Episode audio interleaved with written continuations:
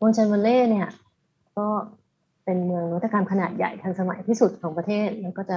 ใหญ่ที่สุดในภูมิภาคอาเซียนด้วยนะคะ ถ้ามีโอกาสอยากจะแวะเวียนไปจิบกาแฟที่นู่นกันนะครับ อาจจะอาจจะมีอาจจะมี robot ชงให้นะ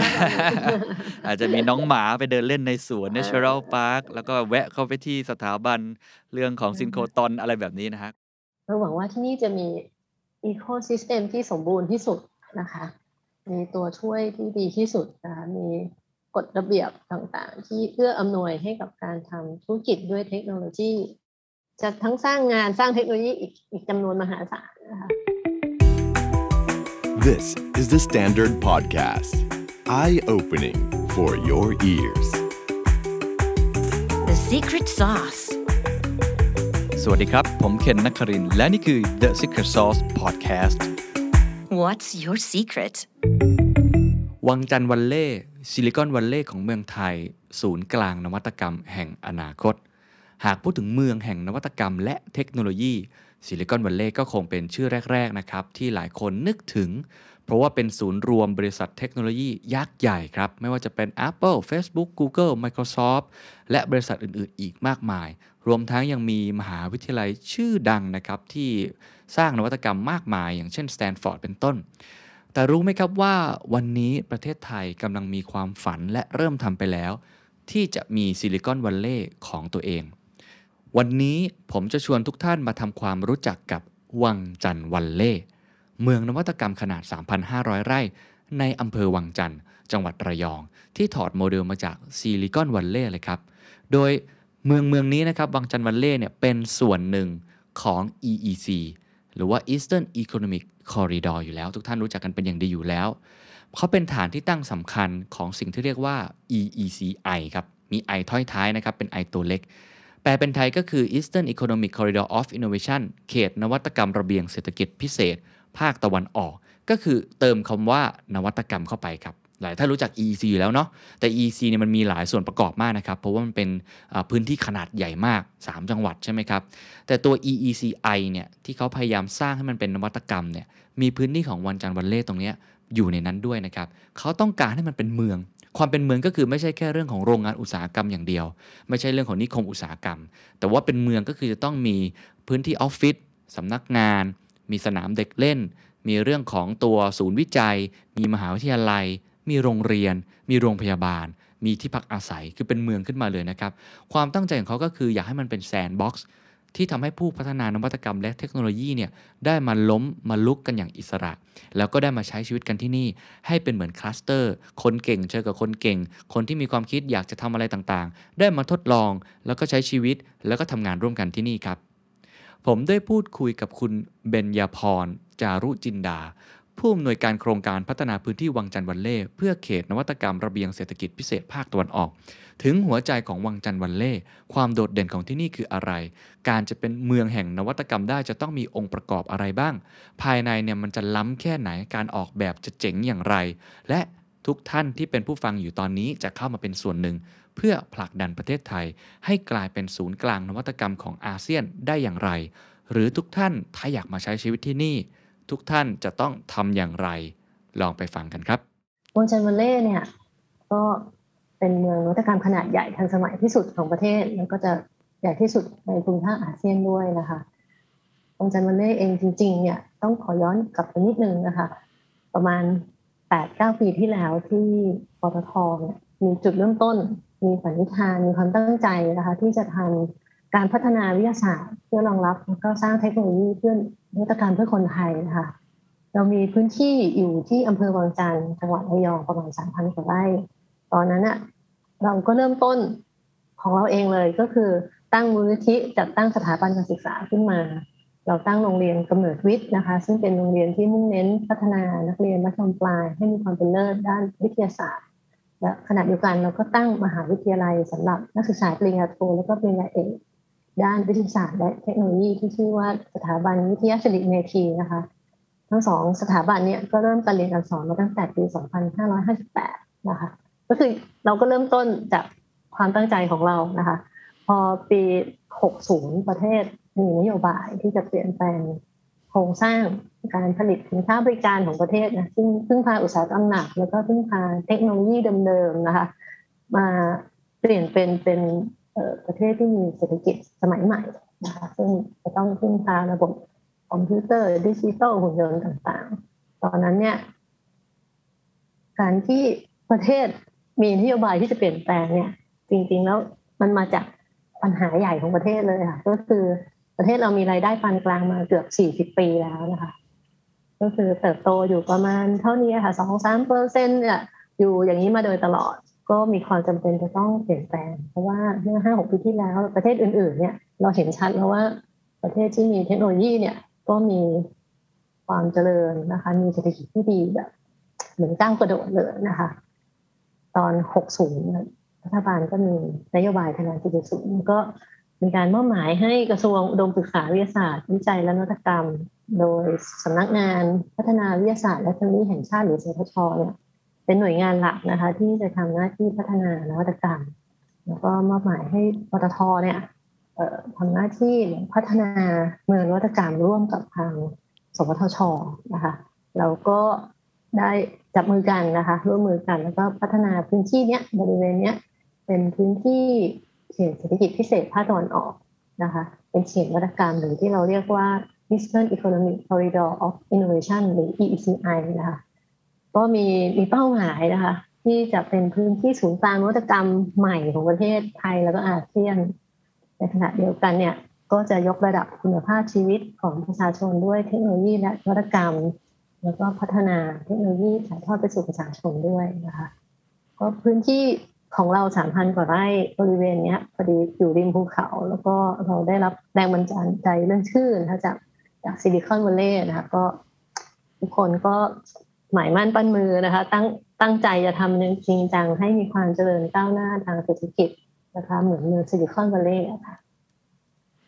ครับก็ต้องถามต่อนะครับ คือความตั้งใจที่มาที่ไปเมื่อกี้เราพอที่จะเห็นภาพแล้วแต่ว่าการที่จะทำให้เกิดเป็นเมืองนวัตกรรมได้อย่างแท้จริง เหมือนกับที่ซิลิคอนวัลเลย์ทำได้เนี่ย ก็ต้องบอกว่ามันไม่ง่าย หลาย ๆ เมืองในในหลาย ๆ ประเทศก็มีความพยายาม ที่จะสร้างเมืองนวัตกรรม เพื่อดึงดูดการลงทุนเพื่อยกระดับอุตสาหกรรมต่าง ๆ นะครับ ต้องสอบถามเอาเอาเบสิกก่อนเลยครับว่าไอ้คำว่าเมืองนวัตกรรมเนี่ยผมว่าไม่ใช่ใคร ๆ จะเคลมได้ การจะสร้างให้เกิดคำว่าเมืองนวัตกรรมอะมันต้องมีองค์ประกอบอะไร เราต้องทำอะไร มันถึงจะเคลมไอ้คำคำนี้ได้ครับ ค่ะ ก็เอ่อสำหรับเมืองนวัตกรรมเนี่ย มันจะ มันจำเป็นจะต้องมีองค์ประกอบอยู่สามสี่เรื่องด้วยกันนะคะถ้าถ้าเป็นศัพท์ทางนี้เขาก็จะเรียกว่ามันจะต้องมี ecosystem ของความเป็นนวัตกรรม คือมีเครือข่ายมี partner นะคะ เริ่มตั้งแต่อาทิตย์หนึ่งเลยนะคะ ก็คือเรื่องสถาบันการศึกษาเพื่อที่จะผลิตคนรับงานวิจัยต่างๆ ที่เป็นสถาบันการศึกษาที่ที่สามารถป้อนคนเข้าสู่งานวิจัยงานพัฒนา เทคโนโลยีต่างๆได้นะคะก็จริง ๆ จริง ๆ แล้วก็ควรจะเป็นเป็นกลุ่มสถาบันด้วยซ้ำก็คือ จะต้องมีหลาย ๆ สถาบันที่มีเครือข่าย อาจจะตั้งอยู่หรือไม่ตั้งอยู่ แต่ว่าต้องต้องจับมือกันนะคะ ส่วนที่สองเนี่ยก็คือศูนย์นวัตกรรมของบริษัทต่างๆนะคะสำหรับภาครัฐก็ได้ให้ความสำคัญนะคะ ศูนย์นวัตกรรมของภาครัฐคือสทชเนี่ยก็จะมาตั้งสำนักงานใหญ่ที่นี่นะคะ แล้วก็อนาคตเนี่ย ก็จะมีสถาบันแสงซิงโครตอน ซึ่งเป็นเป็นเหมือนเป็นโครงสร้างพื้นฐานของอุปกรณ์วิทยาศาสตร์ขนาดใหญ่มาก แล้วก็สามารถทดสอบอะไรได้หลากหลายมาก ก็จะมาตั้งอยู่ที่นี่ด้วยนะคะแล้วก็ภาครัฐเองก็จะสนับสนุนให้มีลานทดสอบรถยนต์สมัยใหม่อยู่ที่ที่นี้ด้วยนะก็คือรัฐก็บุกเบิกนำร่องนะคะมีโครงสร้างพื้นฐานทางวิทยาศาสตร์ สมัยใหม่ แล้วก็ขนาดใหญ่ทันสมัยเนี่ยมาอยู่ในพื้นที่นี้นะคะก็อันนั้นคือเป็นเป็นส่วนที่สองนะคะอันนั้นคือส่วนภาครัฐเนาะในในส่วนที่สองเนี่ยเราก็จำเป็นจะต้องมีภาคภาคอุตสาหกรรมหรือภาคเอกชนที่มีศูนย์วิทยกรรมนะคะมามาทดลองทดสอบวิจัยในพื้นที่นี้ด้วยนะคะก็นอกจากนี้เนี่ยเราก็จะต้องไม่ลืมว่าเราจะต้องดึงกลุ่มคนที่มีไอเดียใหม่ ๆ ไม่ว่าจะเป็นสตาร์ทอัพหรือ SME ให้เข้ามาทำกิจกรรม ให้เข้ามาเชื่อมโยงกับภาคธุรกิจขนาดใหญ่ในพื้นที่นี้ด้วยนะคะที่สี่ก็จะรวมถึงพวกกลุ่มกองทุนต่างๆ ซึ่งกลุ่มนี้ก็จะมีมีเงินมีโน้ตฮาวในการจัดการต่างๆ ก็จะมาดูโอกาสในการต่อยอดธุรกิจหรือมาลงทุนเพื่อให้เกิด การนำนวัตกรรมหรือการนำ เทคโนโลยีต่างๆ เนี่ยเอาไปใช้ในธุรกิจเขาไปไปเติมให้มันมีตลาดที่ใหญ่ขึ้นนะคะก็ลักษณะเดียวกันความเป็นเมืองเนี่ย มันจะต้องมี มันไม่ใช่ทำงานอย่างเดียว มันต้องมีส่วนที่อยู่อาศัยส่วนพักผ่อนส่วนที่ที่ต้องมาเจอมาชิดชัดมาคุยมาเจอ เอ่อคนนู้นคนนี้ที่ที่เรารู้ว่า เออเขาเก่งคนนี้เก่งเรื่องนู้นคนนี้เก่งเรื่องนี้ ก็จะต้องเป็นมีความเป็นเมือง นะมีที่อยู่อาศัยที่พักผ่อน มีโรงเรียนให้เขาอยู่มีมีโรงพยาบาลนะคะมีที่ออกกำลังกายดีๆมีที่จัดประชุมมี co-working space มีที่จัดกิจกรรมให้ ให้คนประเภทเดียวกัน คนกลุ่มเนี้ยมาเจอกันบ่อยๆนะคะ ก็คนที่เคมีตรงกันก็จะอยากอยู่ด้วยกันนะเขาก็จะคุยกัน ลึกๆในเรื่อง เทคโนโลยีบ้างเรื่องธุรกิจบ้างบางคนก็จะเก่ง marketing บางคนก็จะเก่งเทคโนโลยีนะก็จะได้เป็นที่ที่มาเจอกันนะคะไม่ว่าจะสเกลเล็กสเกลกลางสเกลใหญ่นะคะอันเนี้ยมันเป็นกลไกขับเคลื่อนเมืองนะคะ มันไม่ใช่มีแค่เมืองอืมซึ่งมันต้องเกิดจากความร่วมมือของทุกภาคส่วนจริงๆนะคะ ของคนไทยนี่แหละค่ะ ของของบริษัทไทยบริษัท ต่างชาติในไทยที่จะต้องจับมือกันนะคะครับก็เห็นภาพนะครับว่าองค์ประกอบที่จะทำให้มันเป็นคำว่าเมืองนวัตกรรมได้มีสถาบันการศึกษา ต้องมีศูนย์นวัตกรรมนะครับทั้งภาครัฐภาคเอกชน ต้องมีบริษัทเนาะสตาร์ทอัพหรือบริษัทที่เกี่ยวข้องกับเรื่องเทคโนโลยีต่างๆ ต้องมี VC ต้องมีกองทุน นะครับแล้วก็ต้องมีผมใช้คำว่าเป็นไลฟ์ไลฟ์สไตล์อ่าอ่ามีใช่โรงเรียนอนุบาล มีเรื่องของร้านอาหาร มีเรื่องของคาเฟ่หรือว่าอาจจะเป็นเรื่องของโรงพยาบาลอะไรต่างๆ คือคนเข้ามาใช้ชีวิตมันถึงจะเรียกว่าเมืองจริง ๆ ที่จะอยู่ตรงนี้ได้นะครับ เราเห็นแล้วว่ามันคืออะไรองค์ประกอบมันเป็นอย่างไร แล้วเราก็เห็นแล้วว่าเอ่อทำไมเราถึงต้องมีไอ้เจ้าวังจันทร์วันเล่ขึ้นมา ผมเลยอยากชวนถามต่อนะครับ ว่าตอนแล้วตอนนี้คืบหน้าเป็นยังไงบ้างครับ เราเราแต่ละจุดที่เราตั้งใจเอาไว้เนี่ย มันอยู่ตรงบันไดขั้นที่เท่าไหร่ครับ แล้วแล้วตอนนี้มันทำอะไรไปแล้วบ้างครับ แล้วกำลังอยากจะทำอะไรต่อครับ โอเคนะคะ ก็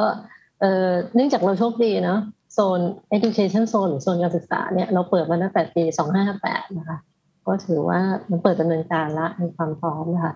ที่ถ้าเราอยากจะขยายเรื่อง education zone เนี่ยมันก็จะเป็นเรื่องของ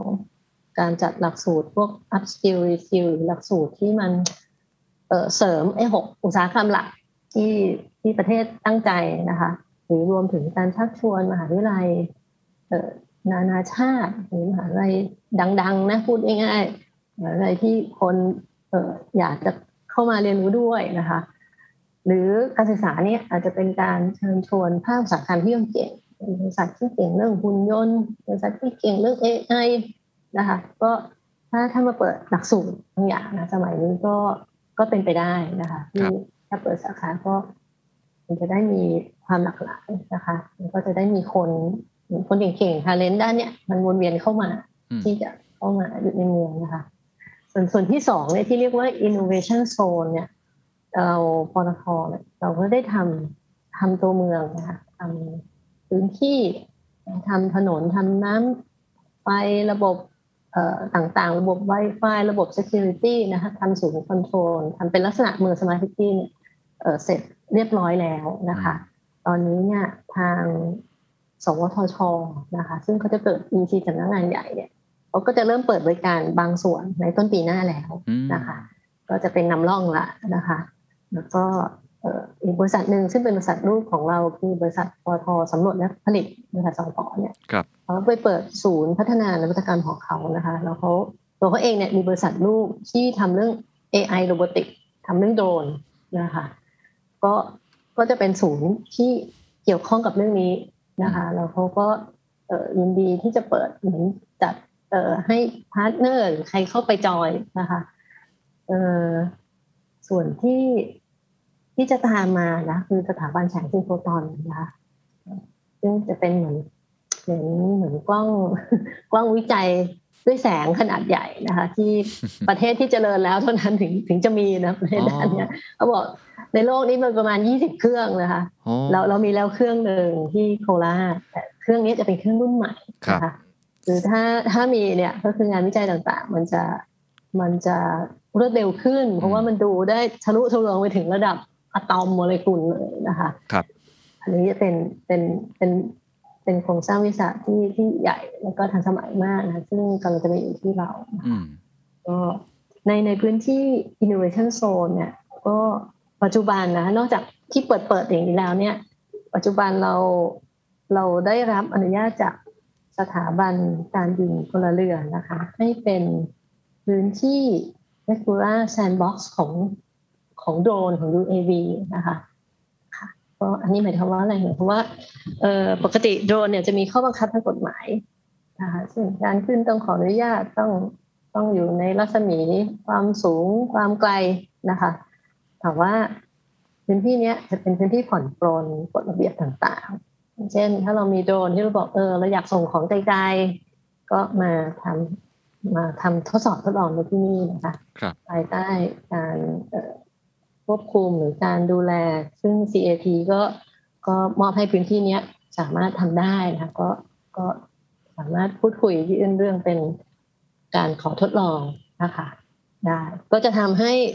เอ่อการพัฒนาเรื่องเรื่องการบินเรื่องอะไรพวกนี้มันมันน่าจะไปได้ไกลกว่าเดิมอืมนี่คือคือโซน innovation zone innovation zone เนี่ย เรามีพื้นที่เหลืออยู่จำนวนหนึ่งนะคะ ก็ ก็พร้อมที่จะเปิดให้บริษัทต่างๆ ที่สนใจ อยากมาเปิดศูนย์นวัตกรรม หรืออยากจะมาทำอุปกรณ์ชิ้นส่วนใหม่ ๆ นะคะก็มีบางบริษัทเหมือนกันที่เริ่มพูดคุยนะคะ ว่าเออมีความสนใจแล้วอยากจะผลิตทราบมาว่านอกจากเรื่องความกรีนแล้วเนี่ยที่จะมีต้นไม้มากมาย เหมือนอยู่ในสวนจตุจักรแล้วนะฮะก็จะมีเรื่องของการออกแบบ ด้วยใช่ไหมครับ เรื่องสถาปัตยกรรมเรื่อง universal design ที่จะ inclusivity นะครับเปิดรับทุกคนด้วยครับ อยากให้ขยายความตรงนี้ครับ ค่ะก็ในในพื้นที่เราเนี่ยก็จะเป็นพื้นที่ที่เป็นอารยสถาปัตย์นะคะ ก็คือสามารถเข้าถึงได้นะคะ ได้หมดทุกพื้นที่นะคะจะเป็นเราเราได้ออกแบบไว้ในทุกอาคารที่ที่เป็นลักษณะนี้นะคะ แล้วก็มีความกรีนมีความ ประหยัดไฟฟ้าต่างๆ อยู่ในพื้นที่มีความเปิดโล่งนะคะ โดยที่เราเราทำก่อน เราคำนึงถึงเรื่องนี้นะคะ ก่อนก่อนที่เราจะเจอสถานการณ์โควิดอยู่แล้วนะคะว่าเออพื้นที่เรามีความกรีนแล้วก็เข้าถึงได้หมดนะคะก็สามารถนำครอบครัวหรือใครก็ตามเนี่ย ไปใช้ชีวิตไปนั่งคิดจินตนาการคิดสร้างสรรค์ในที่นั่นค่ะ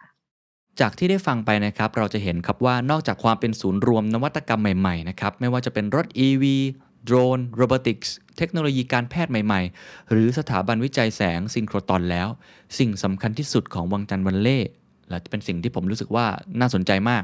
ก็คือความเป็นเมืองที่มีชีวิตครับ เขามีสถานที่พบปะสังสรรค์ สถานที่ออกกำลังกาย พื้นที่สีเขียว โรงแรม อพาร์ตเมนต์ ร้านค้า และสิ่งอำนวยความสะดวกต่างๆ รวมถึงโรงเรียนนานาชาติ เพื่อรองรับคุณภาพการใช้ชีวิตที่ดีของนักวิจัย ของนวัตกร หรือว่านักธุรกิจ หรือผู้มาเยี่ยมชมโครงการทั้งจากในประเทศแล้วก็ต่างประเทศ สิ่งที่เป็นแรงดึงดูดนะครับหรือว่าเป็นเบเนฟิตสำหรับตัวโครงการนี้ก็คือบริษัทและนักวิจัยเนี่ยจะได้รับสิทธิพิเศษ และภาษีที่ต่ำที่สุดในอาเซียน พร้อมกันนี้วังจันทร์วันเล่นี่ยังถือว่าอยู่ใกล้กับพื้นที่เขตอุตสาหกรรมทำให้ผู้พัฒนาเทคโนโลยีสามารถรับโจทย์จากภาคการผลิตได้โดยตรง สามารถสร้างนวัตกรรมที่ตอบโจทย์ได้จริง และส่งออกไปสู่ตลาดได้โดยเร็ว รวมถึงสเกลได้ง่ายขึ้นนะครับ แก้ปัญหาคอขวดเดิมครับ ที่ไม่ว่าคุณเนี่ยจะพัฒนางานวิจัย จะพัฒนาเทคโนโลยีไปแค่ไหน มันก็เหมือนไม่สามารถ commercialize หรือเข้าสู่กระบวนการการผลิตและเข้าสู่ตลาดได้ อันเนี้ยพอจับมาอยู่ใกล้กันเนี่ยเราจะได้รู้เพนพอยต์รู้ดีมานที่ชัดเจนว่าเขาต้องการอะไรกันแน่ตลาดต้องการอะไร เราก็จะสามารถจะคิดค้นนวัตกรรมเนี่ยได้ตอบโจทย์มากขึ้น มากไปกว่านั้นครับ ก้าวต่อไปเนี่ยนะฮะวังจันทร์วัลเลย์กำลังจะพัฒนาแพลตฟอร์ม หรือกลไกที่ทำให้ทุกภาคส่วนเนี่ยมาเจอกัน หากบริษัทไหนต้องการสนับสนุนในด้านไหน แพลตฟอร์มนี้ก็จะมาช่วยให้เขาได้เจอกับสิ่งที่ต้องการได้ง่าย ๆ ให้คนที่มีเทคโนโลยีเจอกับเจ้าของธุรกิจได้ง่ายที่สุด ก็บางคนก็เรียกว่ามันคือ business matching นั่นเองนะครับ อย่างไรก็ตามครับที่พูดมาทั้งหมดเนี่ยมันยังมีความท้าทายอีกเยอะนะครับไม่ได้บอกว่ามีแต่ข้อดีทั้งหมดเพราะว่าจริงๆมีความเสี่ยงอยู่ คุณเบญญพรเนี่ยบอกผมครับว่าความท้าทายใหญ่ของวังจันทร์วันเล่ก็คือคนครับคนนี่คือหัวใจสำคัญของนวัตกรรม โจทย์ใหญ่ตอนนี้จึงเป็นการรวบรวมและผลิตบุคลากร เพื่อให้ตอบรับกับทักษะใน 6 อุตสาหกรรมเป้าหมาย หรือที่เรียกว่า S-curve industry ของ EECI ให้ได้ ซึ่งประกอบไปด้วย 1. อุตสาหกรรมแบตเตอรี่ และยานยนต์สมัยใหม่ก็คือ EV 2. อุตสาหกรรมระบบอัตโนมัติ หุ่นยนต์ และอิเล็กทรอนิกส์อัจฉริยะ 3. อุตสาหกรรมการบินและอวกาศ 4. อุตสาหกรรมเครื่องมือแพทย์ 5. อุตสาหกรรมเชื้อเพลิง และเคมีชีวภาพ 6. อุตสาหกรรมเกษตร และเทคโนโลยีชีวภาพ เนื่องจาก 6 อุตสาหกรรมนี้มีศักยภาพ และเป็นที่สนใจของนักลงทุนทั่วโลก แต่ทุกอุตสาหกรรมต้องการองค์ความรู้เฉพาะที่แตกต่างกันออกไป จริง ๆ คนไทยเก่งนะครับ แล้วก็คนไทยเองก็กระจายอยู่ทั่วโลกเลยคนเก่งๆเนี่ยทำงานในบริษัทดัง ๆ มากมาย ปัญหาสำคัญในตอนนี้ก็คือมี 2 ประเด็นด้วยกันครับ อันดับที่ 1 ก็คือเราเนี่ยมีคนเก่งก็จริง แต่มันอาจจะกระจายกระจาย องค์ความรู้มันไม่ได้มามัดรวมกันนะครับ อันนี้ประเด็นที่1 ประเด็นที่2ครับก็คือแม้ว่าเราจะมีคนเก่งเยอะก็จริง แต่หลายคนก็ทราบว่ามันอาจจะไม่เพียงพอต้องสร้างเพิ่มนะครับแล้วก็ถึงแม้ว่าสถาบันการศึกษาภายในวังจันทร์วันเล่เนี่ยจะเป็นแรงผลักดันสำคัญหนึ่งในการผลิตทรัพยากรก็ตาม แต่ทุกท่านก็ทราบดีว่าถ้าเราอยากจะไปให้ได้ไกลๆเนี่ยนะครับมันก็ไม่เพียงพออยู่ดี เพราะฉะนั้นก็เลยเป็น 2 ปัจจัย 1 ก็คือเรามีคนไทยที่เก่ง แต่ว่ากระจายกระจาย 2 ก็คือเรายังจำเป็นที่ต้องสร้างเพิ่มครับต้องสร้างคนไทยที่เก่งเพิ่มมากขึ้น ซึ่งวิธีการเนี่ยมันอาจจะเป็นลักษณะแบบที่เชิญชวนนักวิจัยเก่งๆ จากต่างประเทศมาสอนที่นี่ก็ได้ เปิดสถาบันการศึกษาใหม่ๆ ที่น่าสนใจก็ได้ แต่อย่างหนึ่งที่ผมคิดว่าทางโครงการบางจันทร์วันเล่เองเนี่ยเขาอยากจะเชิญชวนมากๆเลยนะครับในตอนนี้ที่ทำได้ ก็คือเรื่องของประเด็นที่หนึ่งที่ผมกล่าวไปแล้ว ก็คืออยากจะเชิญชวนนักวิจัยสตาร์ทอัพ นักลงทุน และก็องค์กรทุกภาคส่วนเนี่ยมาเป็นส่วนหนึ่งของเมืองแห่งอนาคตนี้ เพื่อเติมเต็มอีโคซิสเต็มหรือว่าระบบนิเวศ ของเมืองนวัตกรรมนี้ให้ครบสมบูรณ์ยิ่งขึ้น เพื่อให้ประเทศไทยเนี่ยได้ทำตามความฝันของเราก็คือเราอยากจะเป็นศูนย์กลาง นวัตกรรมของอาเซียนให้ได้เร็วที่สุดครับ อีกจุดหนึ่งที่คิดว่าเป็นส่วนสำคัญมากครับที่ทำให้เกิดเอ่อเมืองนวัตกรรมอย่างแท้จริง คือคำว่า talent density คือคนที่เป็น talent เก่งๆเนี่ยต้องมารวมตัวกัน ที่วังจันทร์วันเล่นี่มีโปรแกรมหรือมีอะไรที่จะดึงดูดให้คนมาเจอกันแบบนี้ไหมครับ ค่ะเออทางวังจันทร์เนี่ยก็มีมีเป้าหมายมีแผนงานนะคะ ที่จะดึงดูดในกลุ่มคนเก่งๆนะคะ ไม่ว่าจะเป็นสตาร์ทอัพหรือ SME เก่งๆนะคะหรือนักศึกษาเก่งๆเข้ามา โดยเราจะมีกิจกรรมนะคะ อยู่ต่อเนื่องตลอดนะคะ อย่างเช่นโครงการ acceleration นะคะก็จะเป็นโครงการที่สนับสนุน หรือช่วยสอนด้าน management ช่วยช่วยหาเงินทุนคือเป็นตัวเชื่อมนะคะ เพื่อให้คนกลุ่มต่างๆเหล่านี้ได้ได้ได้เข้ามานะคะอยู่ในแพลตฟอร์มเราอยู่ในเครือข่ายนะคะ ก็จะทำให้ทุกคนเนี่ยเขาจะมีความเข้มแข็งด้านต่างๆ เพิ่มขึ้นนะคะ ก็จะได้ เติบโตแล้วทำเรื่องต่างๆ ได้สำเร็จอย่างรวดเร็วขึ้นนะคะก็การมีกิจกรรมต่างๆนี้ไม่ว่า จะเป็นร่วมกับหน่วยงานภาครัฐ หรือกลุ่มเอกชนต่างๆนะคะ ที่ที่ที่เขามีอยู่แล้วนะคะเราก็ยินดีนะคะทำให้ที่เนี่ยมีความหลากหลายที่จะดึงคนเก่งๆเข้ามานะคะ ที่วงจันทร์เนี้ยมันจะแตกต่างจากที่อื่นนะก็คือ เราก็จะมีหน่วยงานนะคะที่เราจับมือกับ หลาย ๆ หน่วยเนี่ยจะจะช่วยดูแลงานนวัตกรรมนะคะให้ให้มันสำเร็จได้เร็วนะคะ เพราะว่าเรามีความพร้อมเรื่องเกี่ยวกับโครงสร้างพื้นฐานวิทยาศาสตร์นักวิจัยหรือบุคลากรที่มีความรู้ความสามารถสถาบันการศึกษานะอีโคซิสเต็มต่างๆที่ที่เรามีแผนจะจัดตั้งขึ้นนะคะ ก็จะเป็นตัวขับเคลื่อนให้ไอเดียต่างๆ เนี่ยไปสู่สินค้าที่มีคุณภาพเนี่ยได้ได้เร็วขึ้นนะคะเเรื่องที่สองคือพื้นที่เนี้ย มันจะต่อยอดวัตกรรมต่างๆได้ง่ายนะครับที่ที่เรียนเรามันจะใกล้อุตสาหกรรมมากนะคะ ก็จะมีตลาดมีมีโรงงานนะคะ ส่งออกก็ง่ายนะคะก็อีกหน่อยจะเป็นศูนย์โลจิสติกขนาดใหญ่มาก อยู่ที่ฉะเชิงเทราก็ก็จะใกล้ไปหมดใกล้ตลาดส่งออกใกล้นะคะ มีโครงสร้างพื้นฐานที่ดีสำหรับในแง่ของของการตลาดนะคะอีกมุมหนึ่งการเข้าถึงบุคลากรนะเราก็ ก็มีเป้าที่จะพยายามจะดึงคนเก่งๆให้ให้รู้จักที่นี่แล้วก็ให้มา service อะไรต่างๆ ที่นี่นะบริษัทที่ service ด้านต่างๆ เนี่ยก็จะพยายามที่จะชักชวนมานะคะ แล้วก็สุดท้ายเมื่อกี้ที่เราพูดถึง regulatory regulatory sandbox นะคะ ที่เวลาจะทำอะไรใหม่ๆที่ต้องผ่อนปลนกฎระเบียบต่างๆ เนี่ยก็พื้นที่นี้เป็นพื้นที่นวัตกรรมนะคะ ก็จะคือเราสามารถขออนุญาต นะคะเพื่อที่จะทำการทดสอบทดลองอะไรใหม่ ๆ ได้นะคะมันก็จะเหมาะกับการทำอะไรใหม่ ๆ แล้วก็ไม่ต้องทำคนเดียวนะคะทำคนเดียวก็เป็นไปได้ที่จะสำเร็จ แต่ว่ามันอาจจะใช้เวลานะคะทีเนี้ยน่าจะมีเพื่อนแล้วมีกลไกให้ให้มันสำเร็จได้เร็วขึ้นนะคะครับ ท้ายที่สุดแล้วกันนะครับ เป้าหมายสูงสุดที่เราอยากเห็นในเชิงระยะยาวครับวังจันทร์วันเล่ภาพ ในอีก 5 ปีข้างหน้า ไม่แน่ใจว่าเห็นภาพเป็นยังไงครับ เราอยากให้มันเป็นอย่างไร แล้วมันจะขับเคลื่อนเศรษฐกิจไทยได้มากน้อยแค่ไหนครับเราหวังว่าที่นี่จะมีอีโค y ิสเต็มที่สมบูรณ์ที่สุดนะคะ มีตัวช่วยที่ดีที่สุดนะคะมีกฎระเบียบต่างๆ ที่เอื้ออำนวยให้กับการทำธุรกิจด้วยเทคโนโลยีในพื้นที่นี้อยากจะเห็นความร่วมมือของทุกภาคส่วนนะคะ ของ ของคนไทยเองไม่ว่าจะเป็นภาครัฐภาคเอกชนเรื่องการศึกษาต่างๆ คือคนไทยก็คงต้องลุกขึ้นมาสู้นะคะ เรื่องนี้คือถ้าถ้าไม่สู้ตอนนี้นะคะเกาหลีญี่ปุ่นสิงคโปร์ต่างๆ พัฒนาไปหมดแล้ว ก็อยากให้เราเริ่มต้นจากรู้จักมันแล้วก็ลองปรับเปลี่ยนความคิดแล้วก็เปลี่ยนแปลง คนนักศึกษาก็อาจจะต้องเริ่มสนใจเทคโนโลยีเออจะเรียนอะไรเพื่ออาชีพในอนาคตนะคะเออ ถูกไหมคะนักนักธุรกิจก็ต้องเอ๊ะเราจำเป็นจะต้องมีสินค้าบริการที่มันเป็นแนวคิดสร้างสรรค์เป็นสร้างมูลค่าเพิ่มนะคะแล้วก็ภาคเกษตรต่างๆ เนี่ยก็ต้องปรับเปลี่ยนนะคะที่จะสนใจเรื่องเอ๊ะเทคโนโลยีต่างๆ เนี่ยมันก็ไม่ได้ยากนะคะเอามาใช้ได้ ซึ่งซึ่งตอนนี้ก็มีมีมีเรื่องเกี่ยวกับเกษตรสมัยใหม่เนี่ยที่พร้อมที่จะถ่ายทอดอยู่หลายจุดแล้วนะคะ สำคัญที่สุดเนี่ยก็คือความร่วมมือกันของของทุกภาคส่วนนี่แหละค่ะ ที่มันจะเกิด collaboration กันเกิดการสร้างสรรค์ด้วยกันเกิดประโยชน์ร่วมกันในพื้นที่นี้นะคะ มันก็จะขับเคลื่อนเศรษฐกิจและสร้างคุณภาพชีวิตที่ดีนะเรา เราตั้งใจสร้างเมืองที่ดีเลยนะ smart city แบบอย่างดีให้ให้ทุกท่านมาเจอกันให้ทุกท่านมาใช้ชีวิตร่วมกัน อยากให้ มานะคะ แล้วก็อยากให้เอ่อลองจับมือกันนะคะ ก็จะได้สำเร็จไปด้วยกันค่ะ ครับ ก็หวังว่าเมื่อโครงการ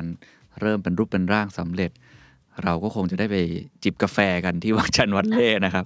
อาจจะพูดคุย อาจจะอาจจะมีอาจจะมีโรบอทชงให้นะอาจจะมีน้องหมาไปเดินเล่นในสวน Natural Park แล้วก็แวะเข้าไปที่สถาบันเรื่องของซินโครตอนอะไรแบบนี้นะฮะก็คิดว่าน่าจะเป็นชีวิตที่ที่เอ่อ ยกระดับเรื่องของเทคโนโลยี ยกระดับของการร่วมมือกัน แล้วน่าจะเป็นนิมิตหมายใหม่ ๆ ของประเทศไทยที่น่าสนใจยินดีเลยค่ะพื้นที่สีเขียวเยอะมากนะคะ เลนจักรยานแยกจากเลนวิ่ง แยกจากเลนรถเลยค่ะ ใช้ชีวิตกันเต็มที่นะคะเหมือนนั่งทำงานที่สวนจตุจักรโอ้โหตลอดเวลานะวิวสวยมากครับ And that's the secret sauce. ถ้าคุณชื่นชอบ The Secret Sauce episode นี้นะครับ ก็ฝากแชร์ให้กับเพื่อนๆ คุณต่อด้วยนะครับ และคุณยังสามารถติดตาม The Secret Sauce ได้ใน Spotify, SoundCloud, Apple Podcast, Podbean, YouTube และ Podcast Player ที่คุณใช้อยู่นะครับ และอย่าลืมติดตาม Facebook Fanpage The Secret Sauce เข้ามาติชมเข้ามาพูดคุยกับผมได้เลยนะครับ